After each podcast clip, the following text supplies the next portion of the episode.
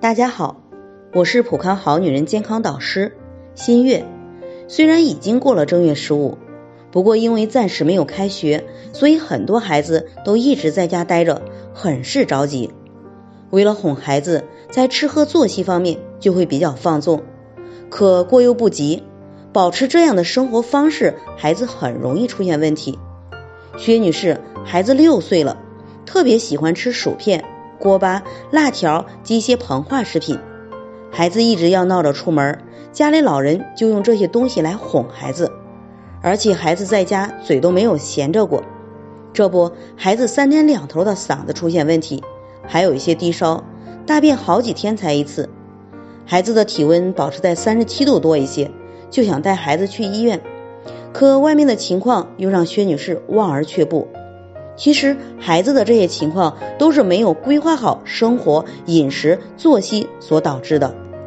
孩子之所以反复出现嗓子发炎、低烧的情况，根本原因在于大人没有对孩子的生活作息饮食进行合理的安排，让孩子觉得在家待着很无聊，代偿性的通过吃东西来缓解，而不停的吃，结果就会导致脾胃功能下降。再加上孩子喜欢吃的这些东西都是加工食品，里面有很多添加剂，进一步加重了身体负担，造成积食、生热、上行于咽喉，咽喉发炎、发烧，那就是常事了。那这时候家长需要从两个方面入手调整：一是合理规划孩子的时间，并尽量参与孩子的学习、娱乐，给孩子以充实感；二是调整饮食，控制零食，适当多喝些梨水。早晚喝一两勺山药山楂肽养元膏，健脾消食助消化，如此孩子的这些问题就会自然没有了。在这里，我也给大家提个醒：